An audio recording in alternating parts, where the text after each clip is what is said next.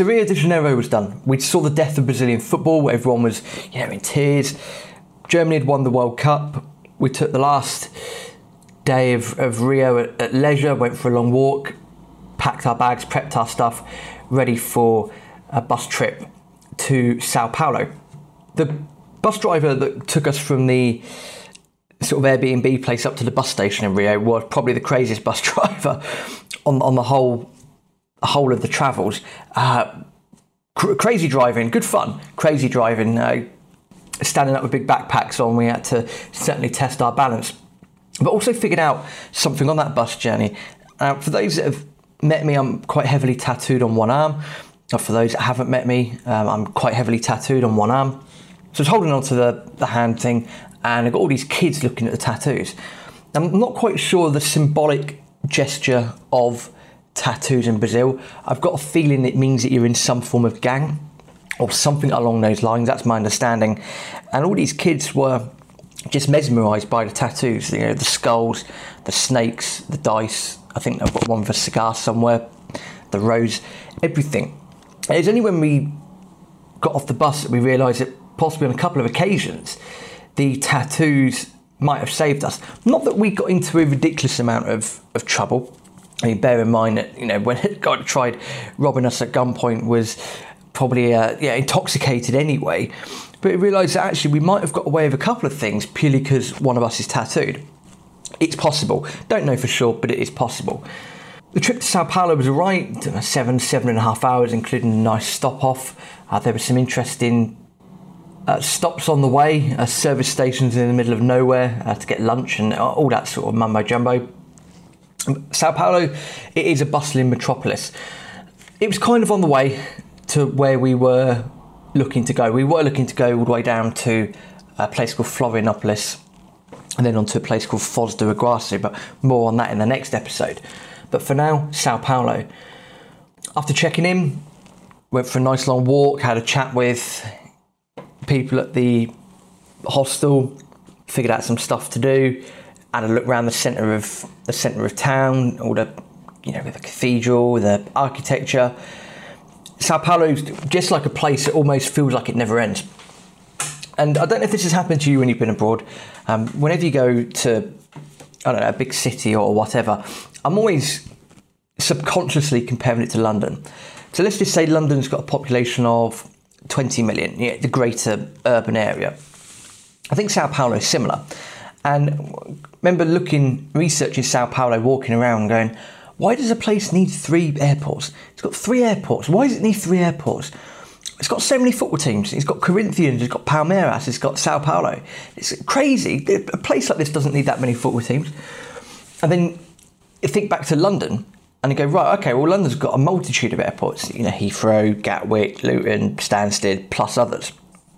Okay, how many football teams has London got?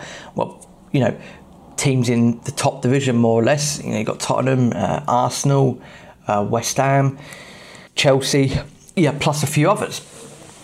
And then you realise that actually that places are quite similar in terms of what they have and what they don't have. I don't know if it's just me that does that. Have you ever done that? If so, let us know, just for curiosity purposes.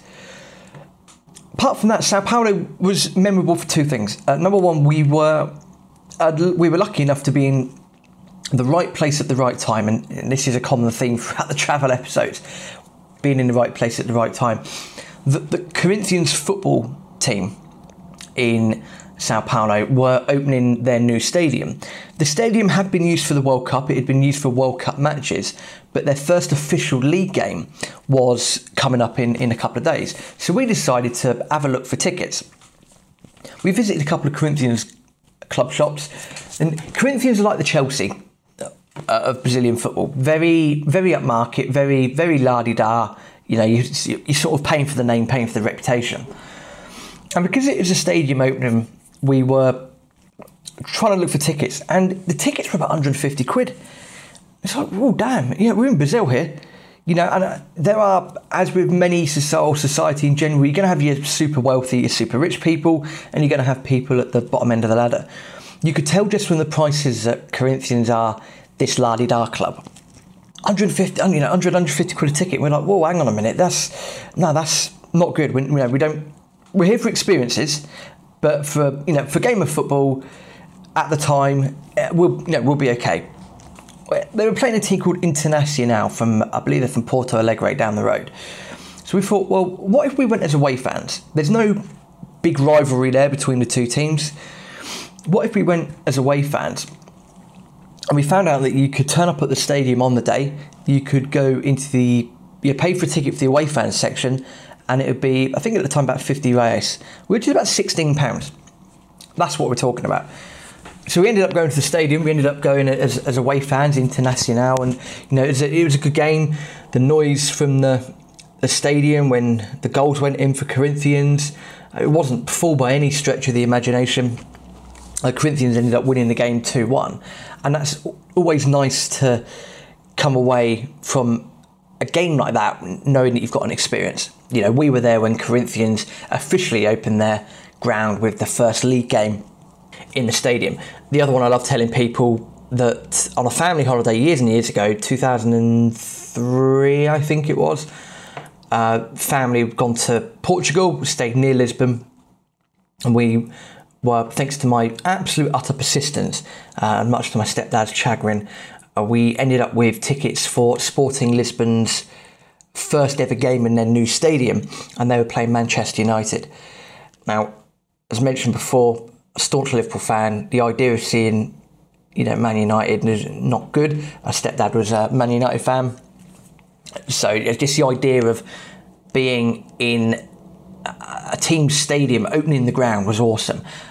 Anyway, the thing about that was that there was a young lad at the time for um, Sporting Lisbon playing called Cristiano Ronaldo, and he was absolutely sensational.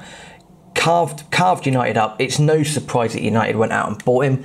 Uh, I do remember writing to the Liverpool manager at the time saying that he should buy uh, this kid called Ronaldo. Um, you know, my brother, my mum, stepdad, and myself, we all look just looking at each other, saying that kid's probably going to be the best in the world at some point. He was absolutely extraordinary. So yeah, hold hands up. I have seen uh, Cristiano Ronaldo play for Sporting Lisbon. Still got the program as well. So yeah, so the sort of football geeky things coming out now. Football and trains, they're the geeky things. The other experience, which was quite bizarre, was for a different football club in Sao Paulo called Palmeiras.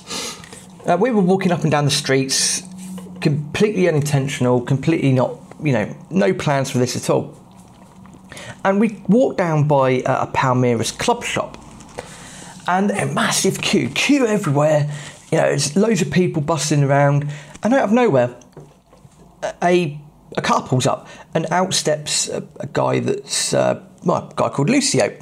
Uh, Lucio at the time, Brazilian defender, uh, played you know recently played for Inter Milan, and he was signing for Palmeiras, and they were doing his unveiling in in a club shop. So the queue was for people to, you know, go in, buy a shirt, get it signed by Lucio, and uh, all that sort of stuff.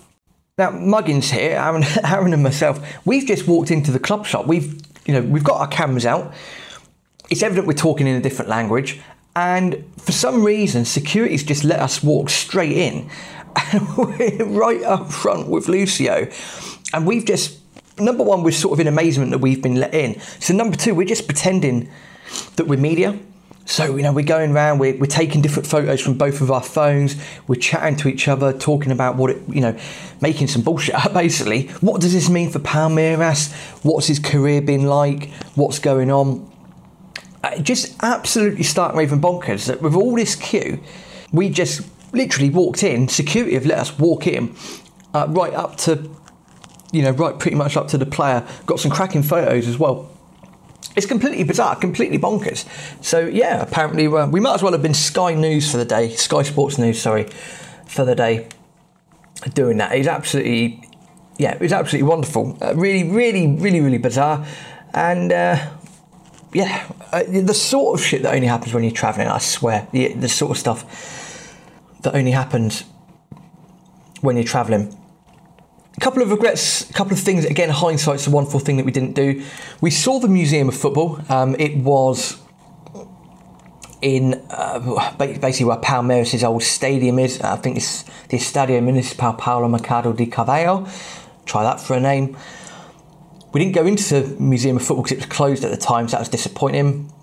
I've done a hell of a lot of walking. Uh, it would have been good to have seen the Interlagos Formula One circuit.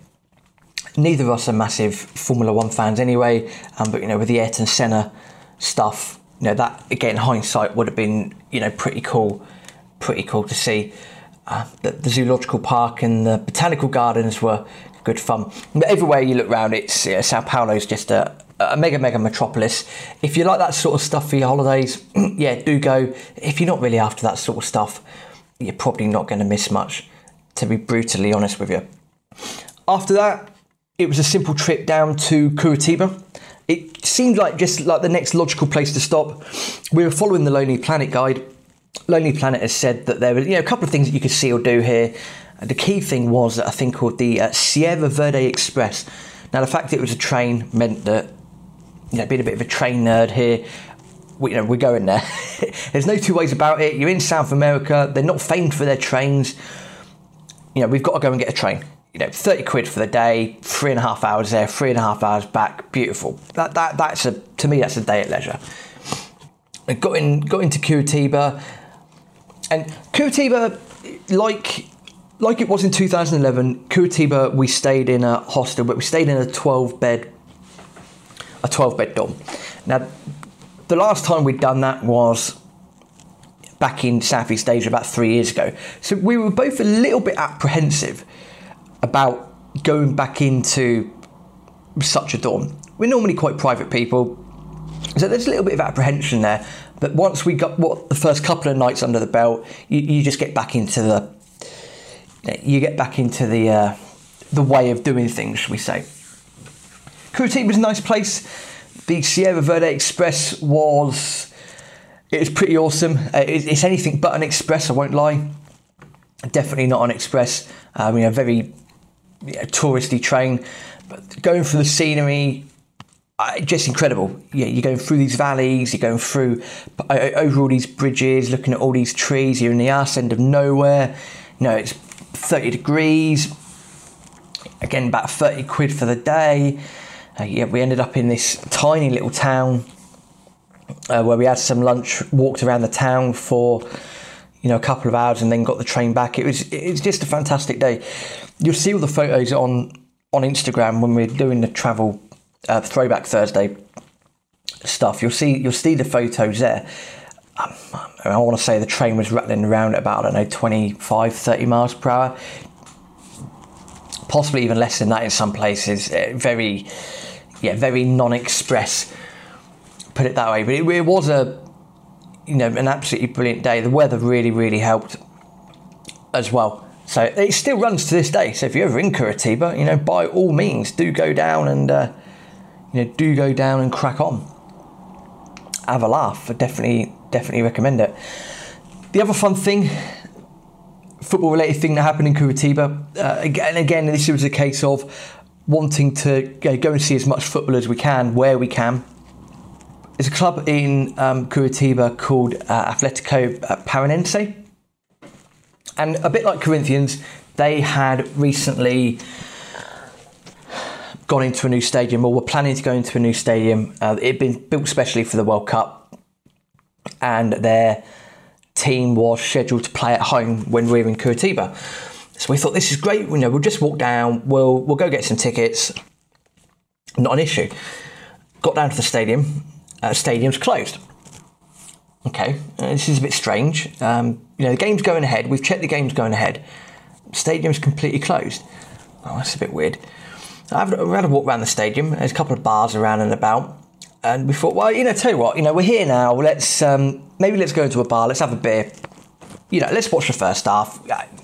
You know, we're not away fans or anything. We're, we're not going to get in any trouble, basically. So, so we walked in. We walked into this bar, and have you ever had that thing where you've walked in somewhere? You've walked in somewhere and it pretty much goes to silence and everyone just looks at you. That's exactly what happened in this place. It turned out, without realizing, uh, we'd walked into the Ultras bar. Yeah, we'd walked into the Ultras bar. We've got people that have just given us such an odd look and it was a bit awkward for about three seconds. Very awkward for three seconds. and I'm doing what you do best. We just headlined for the bar, got a couple of beers, and that was it. We ended up watching the we ended up watching the game in the ultras bar.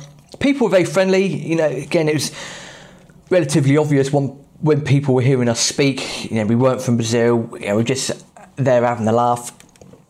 But it was it was almost like chaos inside. You know, uh, we're talking you know, great chanting. I think someone even lit a, you know, lit a flare off inside, which is completely disastrous, completely bonkers.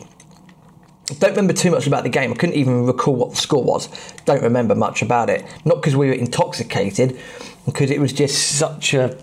You know, it's almost like a, a 90 minute you know, fiesta, being in there with the ultras, singing, dancing, crazy stuff. As an English football fan, we're just not used to that sort of stuff. So being in a culture where it is like that, it, you know, it just shows how much, you know, Brazilians or you know Latin Americans, dare I say, you know, they just love their football. And again, completely bizarre experience, not planned, no idea what was going on, but we lived to tell the tale. And you know that's Atletico Paranaense and their ultras. So thank you to this day, really appreciate that. And you know their ultras bar was pretty much next to the stadium. Um, apparently, uh, there were no fans in the stadium because um, of uh, previous fan issues, should we say. Uh, that's why it was behind closed doors uh, that game. So good times. But from Curitiba, we will leave the story there. We only have two stops left in Brazil, as mentioned, uh, around Florianopolis, which was mentioned by the Airbnb owner in Rio, who said that we should go down. They said that Brazilians love to go to Florianopolis, so we should go. And from there, we knew that roughly having spent time looking at maps, having spent time talking to people, we realised that Foz do Iguaçu, which we'll talk about in the next episode, was a place to go. And from there, we decided we might as well go to Paraguay. We might as well go to Paraguay whilst we were at it. Again, we had no set routine. We learned our lessons from 2011, and that's Sao Paulo and Curitiba. The next time, join us where we will see off Brazil, including a hilarious story uh, about a toucan. Till next time, I'll you the same.